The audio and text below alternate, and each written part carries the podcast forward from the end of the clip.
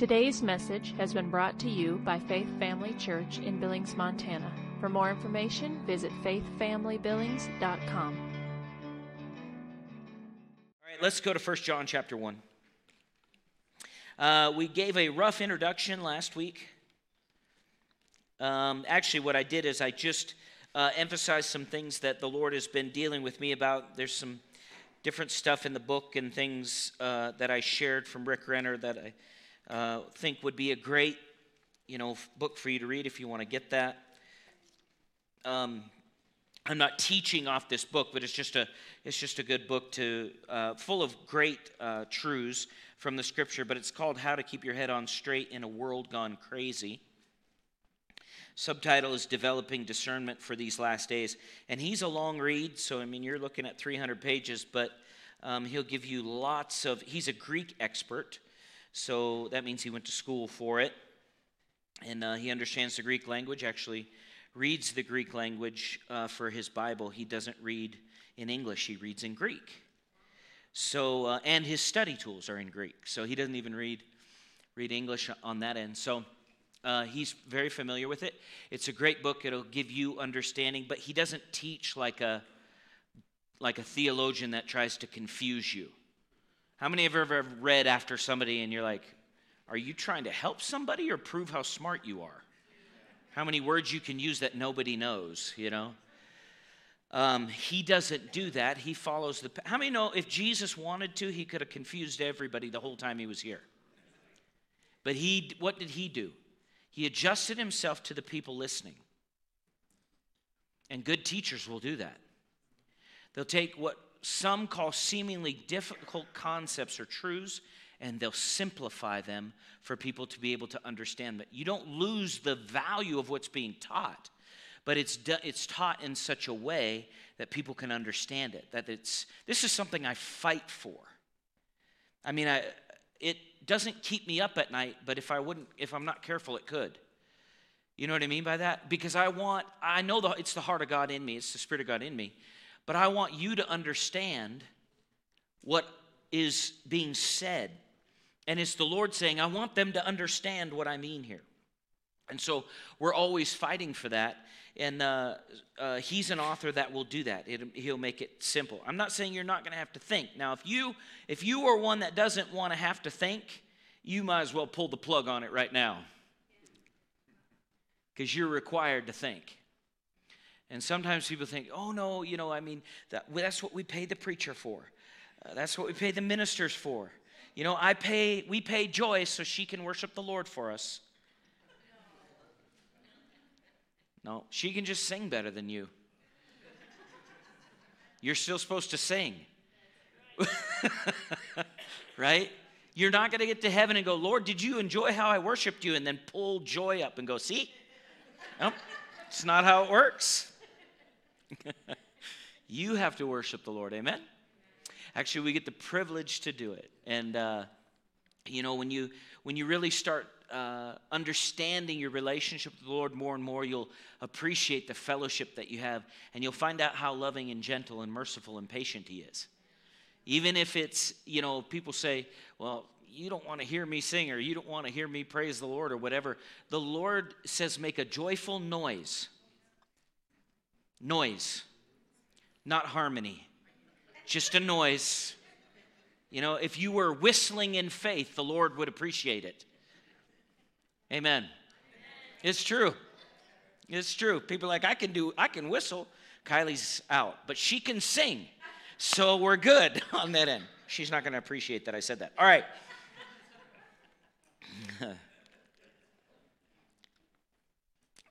so we're we're talking about, and I, I led in with this uh, last Wednesday, uh, talking about the importance of your foundation in the Word of God and there's a I am I am on the Lord has me on. I was talking to Dale with Dale about it before the service.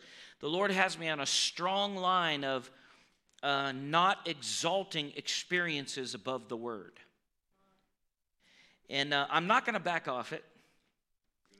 Yeah, it'll be good. And uh, not that I not that I think you want me to necessarily, but I really do long for balance in these things. Now, those of you that are, um, I mean, most of the people here were probably here on Sunday. You know, we let the Spirit of God, or we let, we flow with the Spirit of God and the Holy Spirit. And some of it is let to a degree in the sense of we have to participate. So I just don't like that phraseology necessarily. But we participate with the Spirit of God and we flow with the Spirit of God. And you may think, well, you know, why, why go off or go down a tangent or down a road of talking about and, it, and emphasizing the importance of the written word and dealing with deception in, in going into First John. But, and we'll get into this now as we introduce the book, telephone, as we introduce the book. But I will say this as we get into this the reason why First John was written was because of deception. Gnosticism was on the move, and that's it's I'll explain it briefly what it is later. But Gnosticism was on the move in Ephesus, and Christians were falling prey to spiritual experiences over the word. To the point where the Gnostics actually they believe some of them taught that Jesus actually didn't come in the flesh. Have you ever read in First John where, G, where, where John emphasizes the fact that Jesus was born by water and by blood?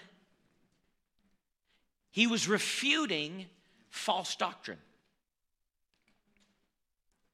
The Gnostics actually emphasized spiritual experiences above what was known as the written word. Now, at that time, what was known as the written word was the Old Testament because the New Testament itself wasn't fully what we have put together like it is and all of that. But letters were being dispersed that later became a part of the canon of Scripture, right? So um, John was dealing with this. He was having to deal with this. Now, um, I'll get into kind of where it was written. They, many people believe in the time frame and all of that stuff, but many people believe that um, that it was written from Ephesus, and there's strong there's strong argument for that.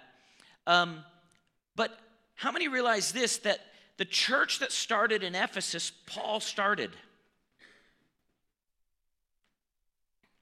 Remember, he wrote to Timothy. Timothy took over pastorship later of that area, that church. And um, so he was dealing with Ephesus. Well, John dealt with Ephesus too. Now, this is what's interesting about it. What's interesting about it is, is that um, in John dealing with Ephesus, in that area, that church, when it was started by Paul, actually started by a whole bunch of very uh, spectacular demonstrations. And when Paul went in and these ministers went in, they preached the word, they demonstrated the Spirit of God, they demonstrated the authority that we have in Jesus' name, all of that and manifestations and demonstrations of the Spirit of God took place. And then they seeded the Word of God into the people, but there was a group of people within that group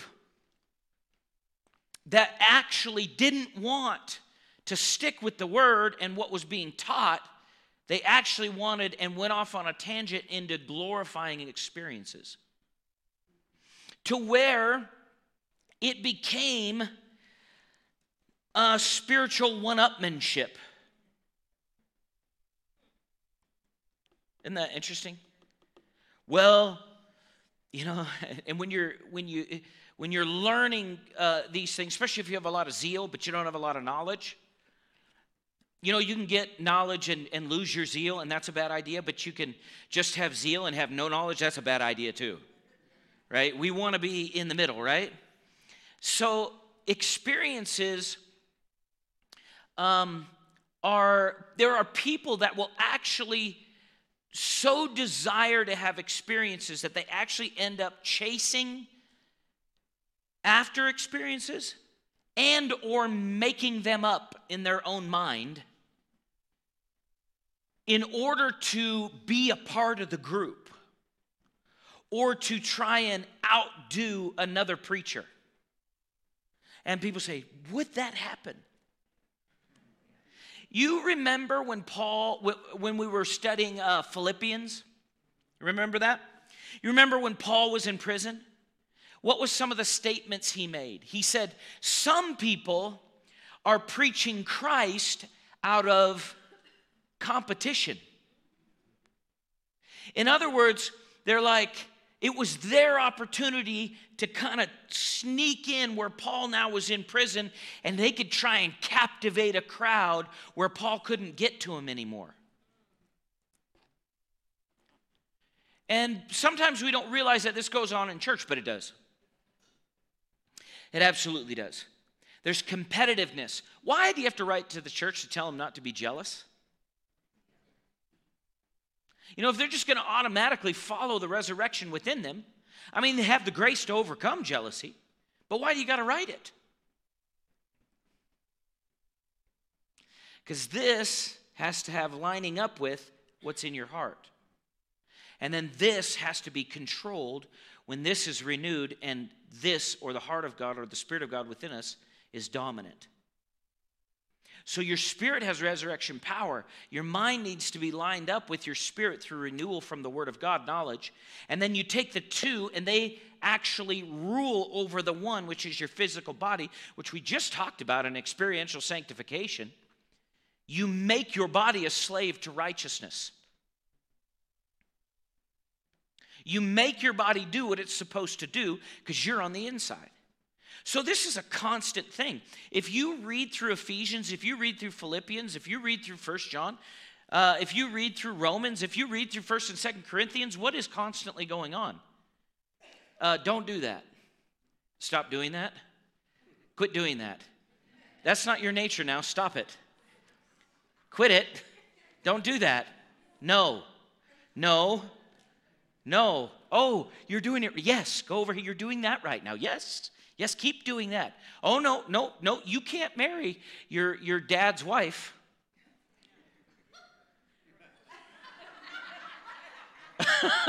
you wouldn't think you'd have to write that to Christians, but you do. Apparently, some of them were from Arkansas.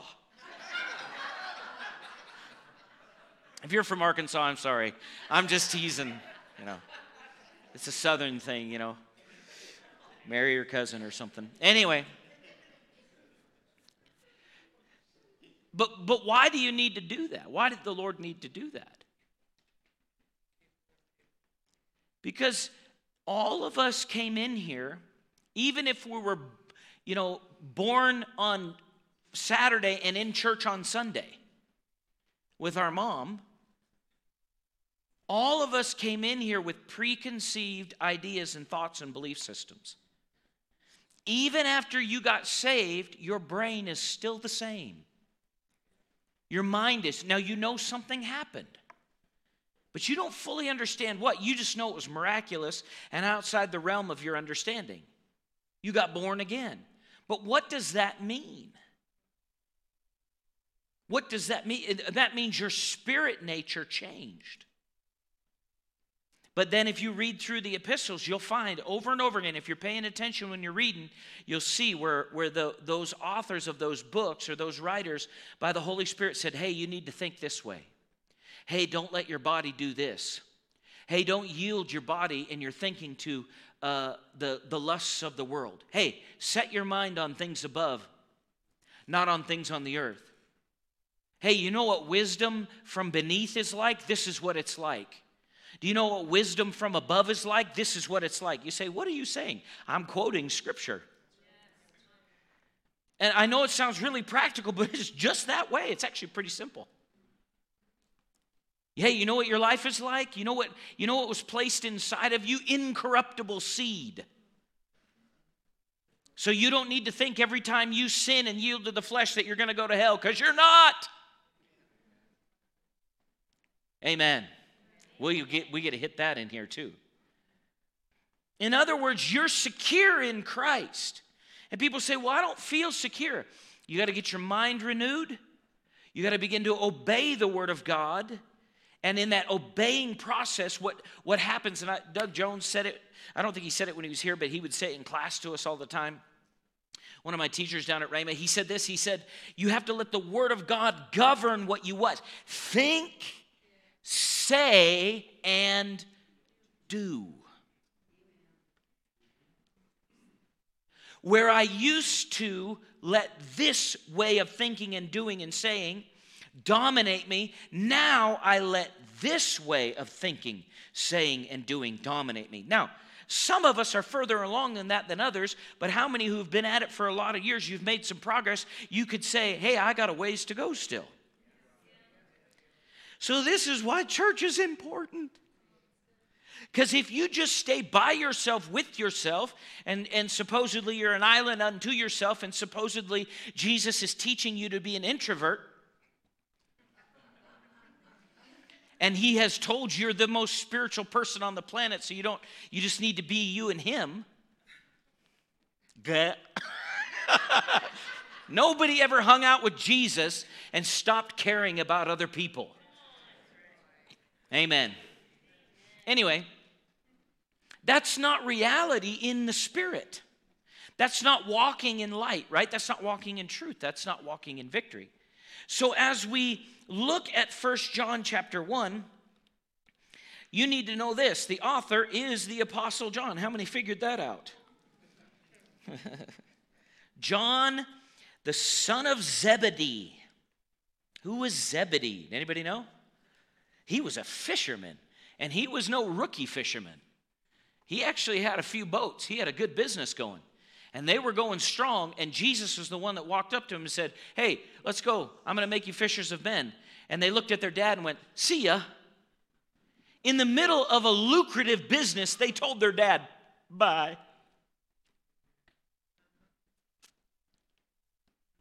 You say, why do you always have to emphasize that? Because I know people worship their family more than God. In fact, I have people mad at me. At times, I'm not saying right now, in general, at times, they've been mad at me because I wouldn't yield to the family desire over what I felt like God wanted me to do.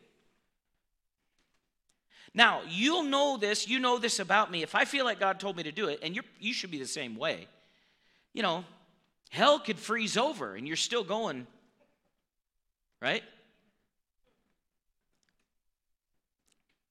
Am I the only one that's like that? I certainly hope not. Because it's not just hard headedness, it's not just hard headedness, and it is not rebellion. Maybe rebellion to you and your flesh, but that doesn't really bother me. I figured something out about God, and you should know this too. Once you know the Lord told you to do it, You do it. Well, I don't know. You know, they won't like me anymore. Who do you want to like you?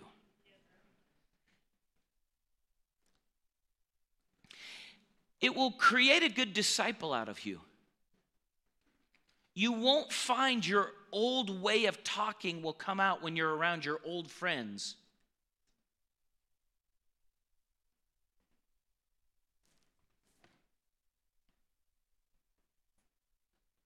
Amen. I mean, you may reminisce a little bit, but you know that man died. I'm a new creation. Everything old passed away. All things have become new. Who I was is gone. I'm a new creation in him. It is no longer I who lives, but Christ who lives in me. And the life I now live, I live by the faith of the Son of God who loved me and gave himself for me. Amen? So, John, the son of Zebedee, uh, the book was written, some people say uh, there's, there's argument back and forth, but it's somewhere between 70 and 100 AD. And it was written in Asia Minor or in Ephesus. There were two main concerns that John addressed in First John. The first was heretical teaching, And then the second was ethics or the proper conduct of the believer. Now, I am going to, there's a, there is a religious way to teach conduct, and there's a new birth way to teach conduct. And we're going to teach it from the new birth way. And you say, what do you mean by that? Well, you'll find out as we go. But essentially, this religious teaching tells you you have to do something in order to be in relationship with God. Gospel teaches you you're in relationship with God, that's why you do something. And I know that sounds like, do we really have to make that delineation? Absolutely. How many were raised in religiosity and then you found out what was truth and it made a difference? So, religious thinking, and this is part of what First John is talking about here, will tell you that you have to obey in order to get close to God.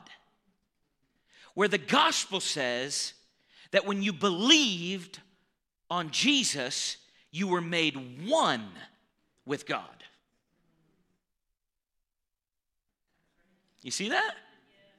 Now, people say, well, yeah, but if you sin, you end up, the scripture says, you're going to end up in darkness. You're going to have darkness. Yes, but that's on you.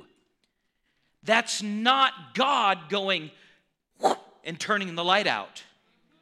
He's still on. How many know God doesn't go dark because you sinned? Thank God. See, what religion teaches you is you have to, you have to, uh, want, religious thinking does this partial religious thinking. You can get born again by faith, but then you have to work to keep it. So, what's that? That's a half a revelation.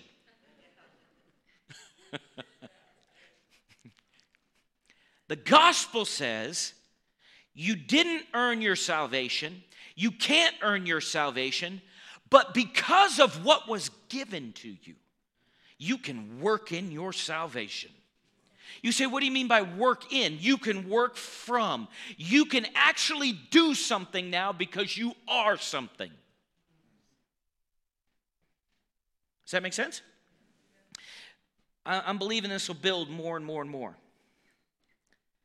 The argument, part of the argument that John was making in this, when he was talking about you can't, uh, he'll make, we'll see it later in the verses, but where he's talking about uh, walking in light versus darkness, he's making the argument look, if these Gnostic, these Gnostic teachers are really in the light, it'll show up. Come on. I know we like we like the verse, don't judge me. Don't just don't don't judge me. Don't judge me. Don't we are allowed to be fruit inspectors. Now, if we inspect your fruit and we don't see a lot of light, but we dig a little deeper and we find the seed of the word, we know you just need to grow up. But if we dig a little deeper and we find out, well, you know, I believe good people go to heaven and, you know, you can earn your way in. And, you know, I believe in Jesus, yeah, but I believe there's many ways. You know, there's all these religions all over the world and da da da da da da. And we dig a little deeper and we find that out, then what do we know? You're not in the light, you're in darkness. And that's why you're producing dark fruits. Amen? So the heretics were falsifiers of the Christian faith. They did not teach the truth, but a lie, since they had been seduced by the spirit of delusion. They were not of God, but of the world. They were nothing other than antichrists and false prophets. How many know there are there are in do you know where Paul warned that, that ravenous wolves would come out of? The church. Come on, the devil is a master deceiver. He's not gonna, he's the devil. I know you move, if your theology is, is off of Hollywood, you're in trouble as a believer. You're in big trouble. People think the devil showed up and they picture some guy or some being in a red suit with horns and a pitchfork with a tail. The devil doesn't show up like that. He shows up with reason. as an angel of light with a half truth. You know the number one way you can see the devil, one of the number one ways? He'll question the motive of God every time.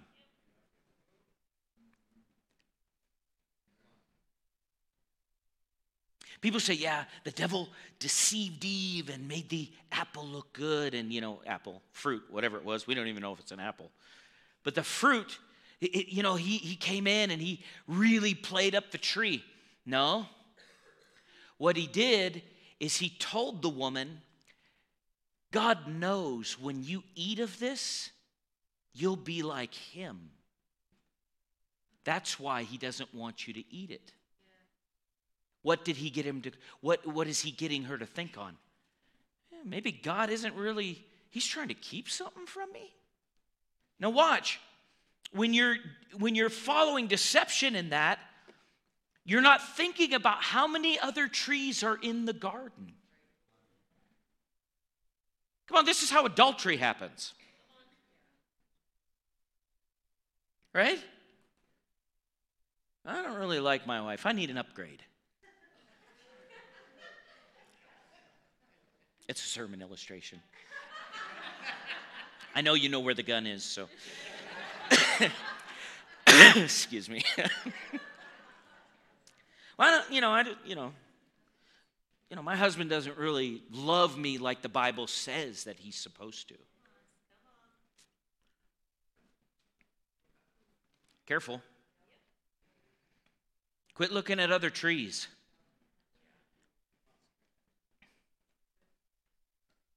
Well, you know, there's somebody at work that really pays attention to me.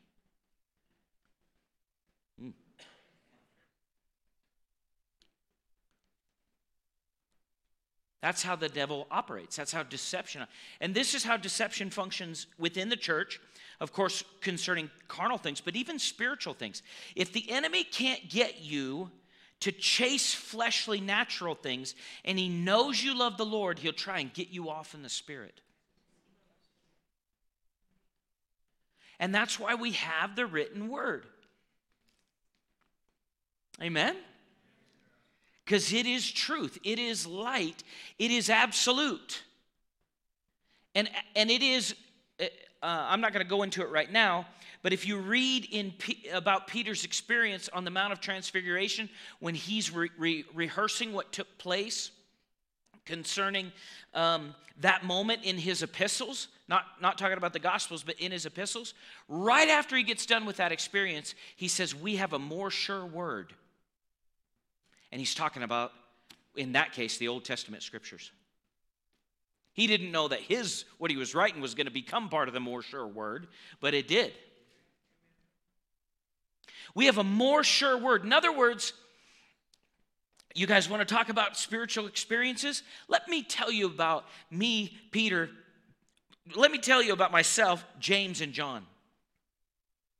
Let me tell you about the spiritual experience we had on the Mount of Transfiguration. You think you had an encounter with Jesus?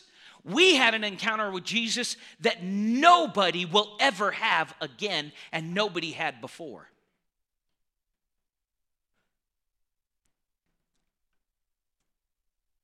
Really, Peter? Yep. He walked with Jesus in the flesh. The way before Jesus was crucified and before he was glorified. How many know none of us are doing that? How many know nobody did that prior to Peter in that moment, at that time? And then he watched Jesus glow in the dark, actually, glow in the light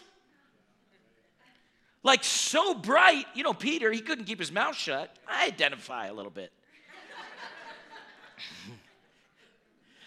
He's like, Lord, whoa, what's going on?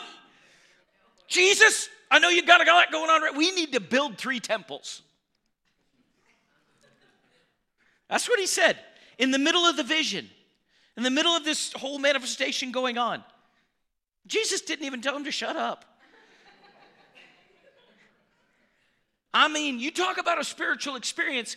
Jesus basically turns totally luminescent and glows like lightning, and Moses and Elijah are there.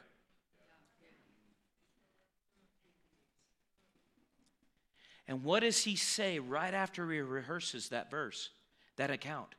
We have a more sure word.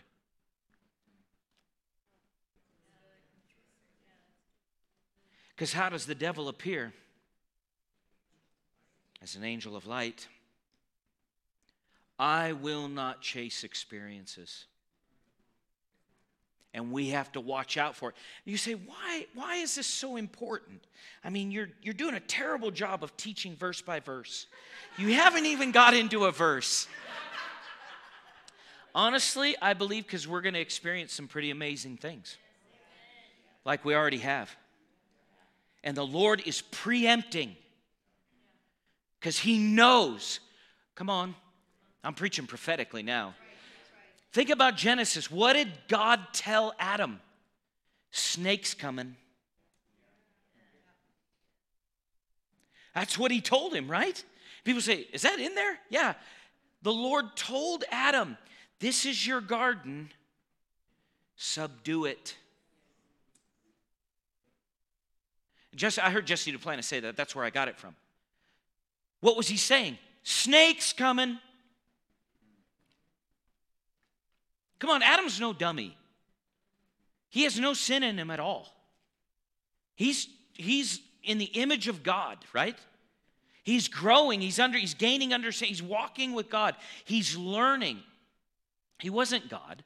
I think sometimes people have a weird conception about some of those things. He wasn't God. If he's walking with God in the cool of the day, if, he's, if animals are being brought to him, what's going on? Education. God is teaching his man, right? He's te- he wants to have fellowship. He's, he's learning Adam. He's teaching, and then what? He warns him this is your garden, be aware, snake's coming. So, what do we need to do? Be aware. So, what is he doing? What is the Lord doing? Saying, hey, pay attention. Pay attention to your marriage. You always get like a half a uh, on those things. And I get why. I understand why. I'm not I'm not trying to be hard on anybody. I get it. I understand. the other day, Heidi and I were in the car having a conversation about, and we were talking about uh, that we wanted to have conversation about things outside of what goes on in the ministry. You know, because have you ever noticed that? Like work, just like it's there, you talk about it, you know? Or, or the kids. You know, and she says to me, I want to talk about stuff. Let's talk about something besides the ministry. And my my brain, I couldn't find a conversation for the life of me. I mean, it just went blank. I'm like, uh oh, what do we like? You know what I mean? Thankfully, we like each other, so that's a good start. you know what I mean? Thankfully, there's that to build on. No. But you're just, you know, you have one kid leave the house. Now, some of you already passed all this. This is like old news to you. It's like, yeah, you better get you better get those brain cells rubbing together there, Sean. You're gonna have to figure something out. But that's, I mean, there are people that their life is the kids and they forgot why they got married in the first place. And as soon as the kids are gone, they look at their spouse and go, Well, yeah, I guess, you know, we guess we don't got nothing no more. the fire has died.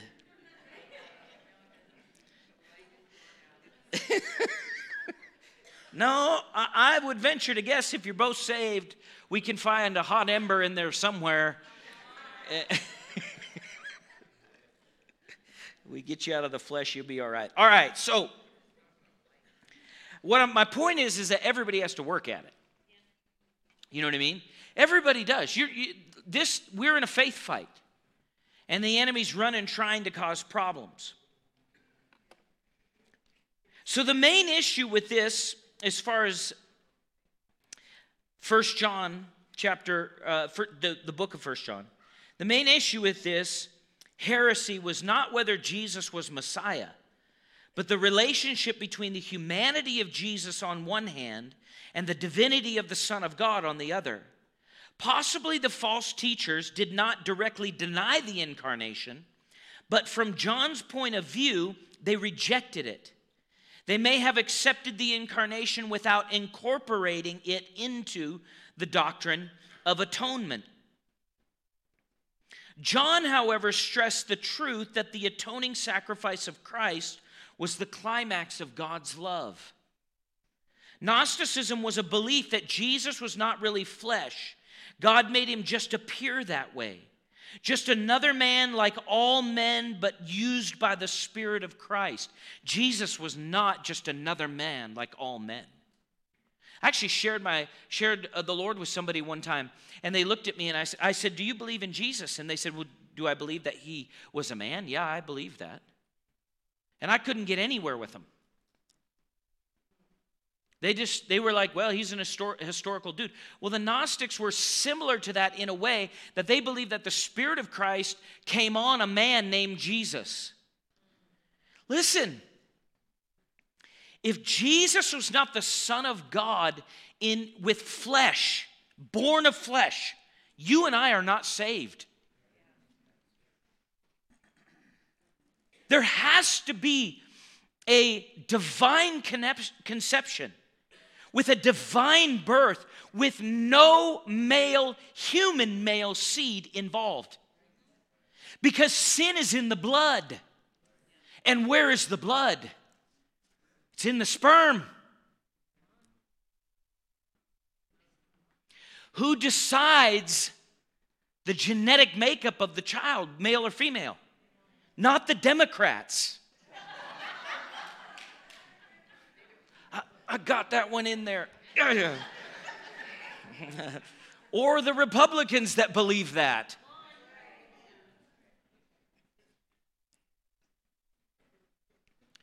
You say, why, did, why would there have to be no blood? The sin is not in Jesus' body then, which makes him the spotless Lamb of God which makes you spotless. Because you believed. I'm clean. I love that. I could preach that. I, just, just the, the born again part. I mean, not all the benefits. Just that. I mean, I can. Whew, I go on for that forever. The heretics or the Gnostics may have thought the Messiah, the Son of God, was united with human Jesus only for a period. But this view, in effect, denied the incarnation. The incarnation is a must. Thus, they had, to, they had said no to God's salvation. So, in other words, they weren't born again. You, you can't just, your experience with God is not it, it coming in, it's not just spiritual. Jesus had to come in the flesh. Do you know he still has flesh? After he was resurrected, what did he say? Flesh and bone. He's already resurrected. Cool. Like, that's great for us. How is he interceding always?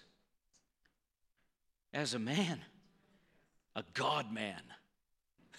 That's awesome. The Christological understanding of the heretics is perhaps the most clearly outlined in 1 John 5 6. They could agree that Jesus came by water, which refers to Jesus' baptism. But John emphasized that Jesus came not by water only, but by water and blood. The ultimate heresy from John's perspective was to say the unity between the human and the divine was only temporary in Christ. It was not only the man Jesus who died on the cross, but the God man Jesus Christ, the Son of God. For the false teachings, Jesus' death did not matter at all. John insisted that to speak falsely of Christ was to be labeled a heretic. Any dissolution of the union between Jesus and Christ, even at his death, nullifies God's gospel of love. Isn't that amazing? But it's true. You can't separate it out. The second part of the main purpose of First John is Christian, what they call Christian ethic. Ethics, the Christian's relationship to his fellow believers was John's other main concern. And there's this plays in here all the way through. And uh, we'll, we'll get into all of it. But that relationship will be governed totally by what is called Christology, which is just Christ in you, the hope of glory, okay? To walk in the light, to keep God's commandments, to love one another, to do righteousness, and so on are all expressions showing that faith in Jesus is inseparable from one's ethical lifestyle. They are bound together. They are not the cause of one's relationship with God, but they do characterize it. In other words, what? You're not earning your salvation, but you certainly should be showing it and people get this weird idea, even in religious circles and even in our circles. They get this idea of, oh no, don't tell people that this is what good works are because then you're getting into works. This, the epistles is full of do this, don't do that. Right? But they're not saying do this, don't do that from the standpoint of this is how you get saved. They're saying do this, don't do that from the standpoint of this is who you are. It's kind of like this Do you not know who you are? And the truth is, sadly, many Christians have no clue who they are. All they know is, I'm going to heaven when I. They don't realize that they have heaven in them now. So Jesus is not just the key to open the gate, so to speak once you get out of your body and you go on to glory. He is the impartation of heaven, the ability of God within you to actually live within the characteristics of what has been implanted in you. In other words, once the seed of the Word or Christ is planted in your heart, if you water and fertilize it correctly, in other words, if you read the Word, allow it to renew your thinking, begin to see who you are in Christ, begin to call on the resurrection power within you to walk out the ability of God within you you'll begin to grow, grow, grow, grow, grow. And out on your branches will come what? Will come fruit, or as John would say, as John would say, light. You'll have light. You'll show forth the glory of God. The glory of God is actually prophesied to be on the faces of the church. Come on, think, thinkers. In the name of Jesus, I command you to think. okay? I command you, I command every brain cell to work right now in the name of Jesus. Hear me. Think about what the early Christians demonstrated of God. Come on, you heard it. You heard it. Uh, you heard it two weeks ago. Uh, the testimony of the of the gentleman who we I prayed for, and his uh, prostate uh, numbers went down three points. Why? Well, because you're the preacher, and the preacher, and the stop being a Catholic. that sounded wrong. Okay, stop thinking like a religious person. The scripture doesn't say if the Pope prays for you, you're blessed. It says you're blessed because you're in Christ. Let me help you with something. The Pope is not the manifestation of Jesus on the earth. You are. People say, oh no, you got to be voted in to be a saint. No, Jesus voted you in. You in. You're Saint Terry, Saint, come on, Saint Rick, right? Saint Tim, Saint Dale, Saint Jody. Come on. You are because you're in Him. Think about this. They saw and, and they, they practiced it. They saw Jesus, they saw people touch Jesus' clothes and get healed. Now, their faith drew the power of God. I get it. But where's the power of God? It's in you. Could it be in your clothes? If you got enough of it in you. And what I mean by that is if you got enough of it out of you. Because you have enough of it in you. Well, you know, uh, come on. You want another cancer testimony? Test cancer testimony. People think, no, I don't want to hear about anybody getting cancer. How about it dying from prayer? I, after the service on Sunday, I had somebody come up to me, and uh, this was a while back, but she said to me, she said, Your prayers are effective. I said, What? You know, I forgot I prayed for her. She asked me to pray for her because she's going in for surgery because she had a tumor in her large intestine. It's like the size of a grapefruit. She said when they went in there to do the surgery, it had shrunk to the size of a prune. So they took that area out. But also, when they did the x ray and stuff, it had spread into the lymph nodes there. And that, I don't know how that works, but anyway, it did. And I said, Oh, and she said, But when they got in there, there was none. None in the lymph nodes. You think about that. What is that? That's the power of God. And you know, when I, when, uh, now uh, looking back, when I prayed, because she said, you know, would you pray? And I know her faith was involved too. It's not just, you know, one person. I didn't feel anything. Nothing. No special anointing, no, you know, you'd like that. You know, be nice if everybody, you know, you prayed for everybody for healing. You're both vibrating under the power of God. But it doesn't happen that way. Do you know, even when sometimes when you minister, when you minister, don't look for a feeling when you're ministering to people. Believe God that He's going to do what He said.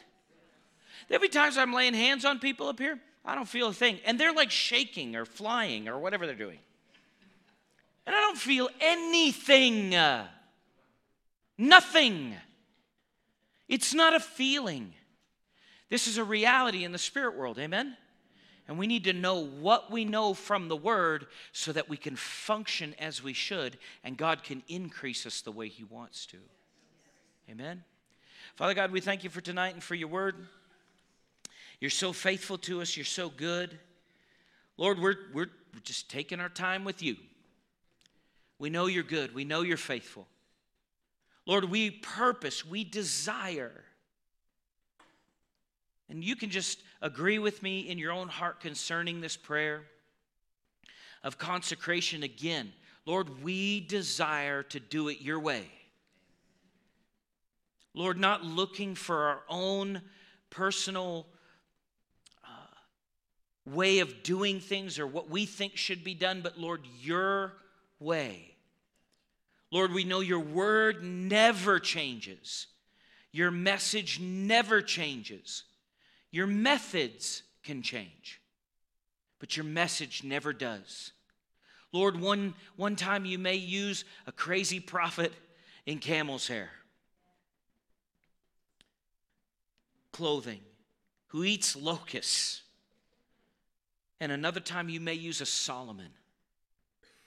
And another time you may use one of the most religious uh, people ever to walk the earth, the Apostle Paul. And you may use just a simpleton fisherman, Peter. Your methods change, Lord, but your message does not. And the reality and truth in the Spirit is what we're after. Through the Word of God, understanding your ways in all things, not only corporately as a body, but in our individual lives. And so, Lord, we purpose to continue to go after you and believe you and trust you in all things. In Jesus' name, amen. Amen. Thank you for taking the time to listen today. If you would like more information about Faith Family Church, including service times and location, visit faithfamilybillings.com.